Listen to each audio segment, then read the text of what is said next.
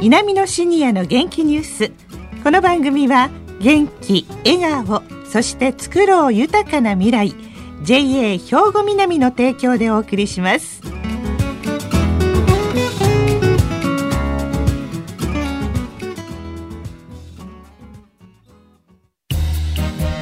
皆様の元気生活を応援する JA 兵庫南。近畿最大級の農産物直売所虹色ファーミン。おすすめは JA 兵庫南エリアの新鮮な地元農産物。皆さんおはようございます。藤原まさです。南のシニアの元気ニュースの時間です。今日も南野学園の元気なシニアの皆さんが気になったニュースや話題を取材し、ラジオをお聞きの皆さんにお伝えするんですけれども、今回はこの番組初の試みです。電話での番組制作となります。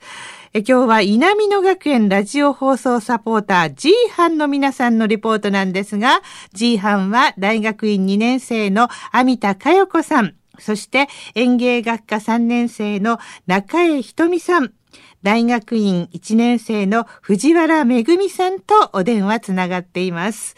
さあ、G 班の皆さんは今年度はどんなテーマを紹介していただけるんでしょうか？中江さん。はい。昨年度に引き続き、兵庫の食についてレポートしていきたいと考えています。はい。兵庫は食べ物、食の宝庫ですから、調査してみたいことがまだまだたくさんあります。ですよね。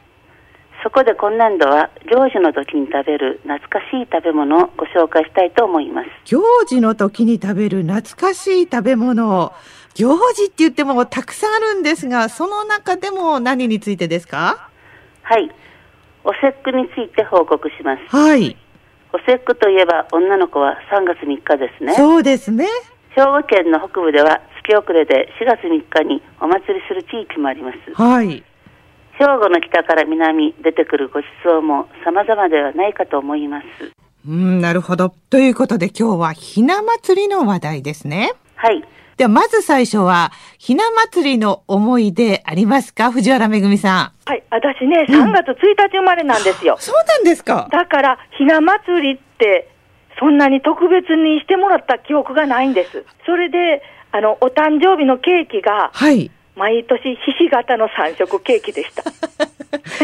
そっか、お人形さん飾ってあって。お人形さんといえばね、はい、私らも小さい時はアパート暮らしで、部屋が狭かったんですよ。はい。それで人形なんて飾った経験ないんです。あ、そっか、じゃあ、あの、ひな人形は、ひな人形を言うのじゃなくて、ええ、あの、父親が愛媛県の宇和島の出なんですよね。はい。だから、あの、姫だるまいうのがあるんです。ええあの、姫だるまの赤色と白色。はい。その2体を、あの、ガラスのケースですか、はい、あれに入れて飾ってもらった記憶だけです。あ、それがおひな様だったんですね。はい。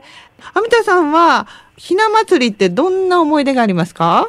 私は、あの、第二次世界大戦の終戦の年に小学校1年生だったんでね。はい。で、疎開したんですよ、田舎へ。ええーそこでおひな祭りしたという記憶がないんです。おひな祭りは贅沢だったのかもしれませんね。ほ、いで、あの、周囲のお友達にね、はい。どんなおひな祭りしてたん言って聞いてみたんです。ええいわゆる今のおひな様はなくって、はい。いろんな人形を飾っておひな様ごっこをしましたよっていうお話が。なるほどね。はい。ほ、んで、その方がね、やっぱりおひなさんって、あの欲しかったんでしょうね。うん、あの20歳過ぎてから働かれたお金でガラスケースに入ったおひな様を買って、はい、それであのお飾り今もずっと続けてらっしゃる。うそうですか。はい。その買った時にやっぱりお母様がそばにいらして、ええ、お母様が自分が買ってやれなかったことを思われたのかとっても寂しそうな顔されてたっていう思い出が残ってます言っておっしゃってました。ねそれぞれの思い出があるんですね。あの、中江さんはひな祭りどんな思い出がありますか？私はひな祭りにはおひな様にお寿司をお供えしました。はい。お寿司はばら寿司です。うん。ばら寿司というのはちらし寿司です。ですよね。半台にいっぱい作る母の手伝いをして近所に配りました。ここで藤原さんに質問ですがはい。ひな祭りの歌少し白酒召されたか赤いお顔のお大臣の白酒を3月3日に飲んでいましたか？いや、白酒というより甘酒だったような気がするんですけれどもね。あ、じゃあこれちょっとみんなに聞いてみましょうか。まず、アミタさんは、この甘酒でしたか？白酒でしたか？私は白酒は飲んでないんです。ええ。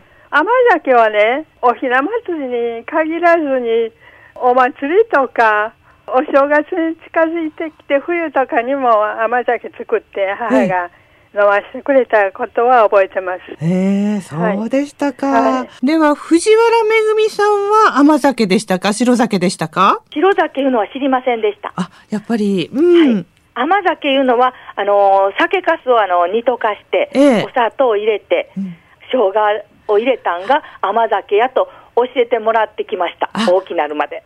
私もそうでした。私もその派なんですよ。はい。麹で作るのを知ったのはもう高校生ぐらいですかねあ。、そうですか。はいあー中谷さんは甘酒は？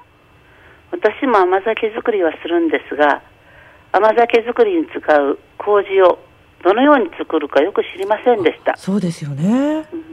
そこで日本伝統の食品で甘酒などに利用されることが最近大変増えた米麹について調べてきました。お話を伺ったのは神戸市西区神出町で女性農業グループヘルシーママさんの代表として活動していらっしゃる西馬きむ子さんです。はい。活動内容などお願いできますか、有機栽培をしている農家のね女性でグループを作って自然の大切さとか食べることの大切さそういうことをね伝えたいなということであの町の人とあのいろんな交流事業をねやってるグループなんですけども。麹も自分でお作りになられてるとお伺いしたんですが、はい。もともとこの私ら麹作りっていうのを始めたんは町の人と交流する中でねやっぱり農業の大切さ土の大切さ自然とかねそういうのをもっとね町の人に知ってもらうということで一緒にね大豆作りをしたんですよ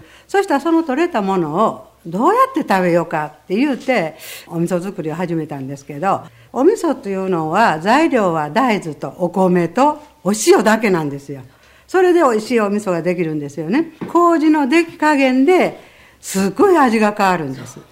で、麹には麹菌といってね、お腹にいい菌がいっぱいありますし、大豆のイソフラボン、ね、そして米のね、たくさんここらで取れますのでね、そういったことがきっかけで麹作りを始めたんです。で、麹を作るのは材料のお米を前の日から水につけて、そして蒸すんですよね。蒸してお米がこう手でひねるとひねり餅になるぐらいの柔らかさまで蒸すと。そしてそれを今度人肌に冷ますんですよね。そこへ種麹を、菌を入れるんです。そしてね、こうまんべんなく混ぜて作っていくんですけどね。それから麹作りの一番ね、大変なのが温度なんです。まあ大体ね、菌の活動する温度っていうのは30度から35度の間なんですね。それをずっとね、2日間続けないとダメなんですよね。で、1日目は菌をつけても、まだ少しだけの麹菌なんで、温度は私たちがこう入れてやらないとダメなんですけどね。2日目に1番手入れ、2番手入れって1回2回、そういう麹がね、だんだんだんだんこうやって増えて、菌が増えていくんで、それを菌のいないところにわーっと混ぜて、揉んで揉んで揉んでね、まんべんなく行き渡るようにして、そしてお米に傷をつけて、菌がはびこりやすいようにするんですよね。そうするとね、2日目の晩ぐらいになると、どんどんどんどん菌が増えてくるんで、自分自身で、お米自身がもう菌で熱が出てくるんで、40度ぐらいまで上がってきます。それを今度は冷まさないとダメ。30度ぐらいにね、こう冷まして寝かしてやる。40度以上になると、菌が納豆菌に変わってしまうんです。それから粘い、ね、麹ってよくね、失敗したらできますけど、40度になると違う菌になってしまうんで、ずっと30度から35度の温度に保つ。それが大変なんです。そしたら3日目になったら、ふわーっとしたね、真っ白に粉が吹いて花が咲いたよね。だからお米の花と書いて麹って言うんですよね。おひな祭りにうんうん。甘酒を飲みますよね、そうですね。その甘酒に麹が使われてますよね、はい。どういう意して作ったら美味しい甘酒ができますか？私は麹ともち米で作ります。まあ普通のお米でもできますよ。でもねもち米の方が甘いような気がするんです。でそのもち米をね炊飯器でちょっとおかゆさんに柔らかく炊くんです。それを今度人肌に冷ますんです。でそこへ麹を入れるんです。で混ぜておくでしょ。で30から35度ぐらいに保つんですよね。そしてもうずーっとね温度がそれも高くならんように時々混ぜてやるとまあ1日でできますからね。大丈夫です。麹ってすごい健康のためにブームになってますでしょ、そうですね。甘酒以外にうん。どんな使い道あ麹はありねまああの一般にね皆さんが作られるのは塩麹とかね。あれを作っとくとねすごい便利なんです。でお肉を作り込むと菌の働きでお肉が柔らかい。安いお肉でも柔らかく。それと麹の甘みがあのありますのでね。当に美味しいなるんですよね。そうするとお砂糖とかああいうのを使わなくっても本当にふわっとした甘みでねあの体にもいいし材料にもいい働きをしてくれるし。昔からね日本人が持ってた食文化伝統というのがねだんだんだんだん薄れてきてしまってる。でもこういったお味噌なんか麹なんかは自分でちょっとね考えてやればいくらでもできるんです。やってみたら簡単なことなんですけどね。だから私はもっともっとねこういう食文化がもっと自分で食べることは自分で作る買うんじゃなしにそうすると本当ね今安心安全言われますけども一番それがいいように思うんですよね。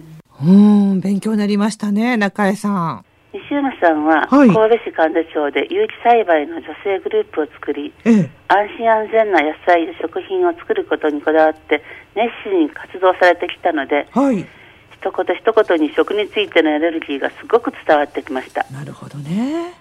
特に共感したのは昔から食べられている伝統ある食品を取ることが健康のためにも良いうん。ということですはい。西山さんは地域に根ざした食品を食べることが体を守り育てるのだだから地域の食文化をつないでいくことが大事になるそのために頑張っているとおっしゃっていましたねうん。もうね、そうなると、G 班の皆さんのこれからの番組作りもすごく大きく関わってきますね。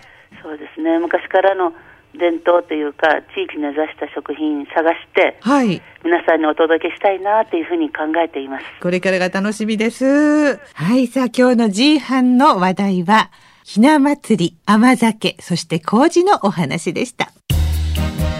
皆様の元気生活を応援する JA 兵庫南近畿最大級の農産物直売所虹色ファーミンおすすめは JA 兵庫南エリアの新鮮な地元農産物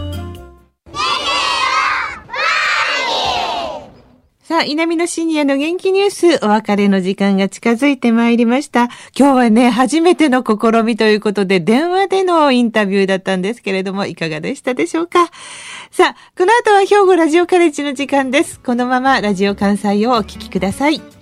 稲美のシニアの元気ニュース。この番組は、元気、笑顔、そして作ろう豊かな未来、JA 兵庫南の提供でお送りしました。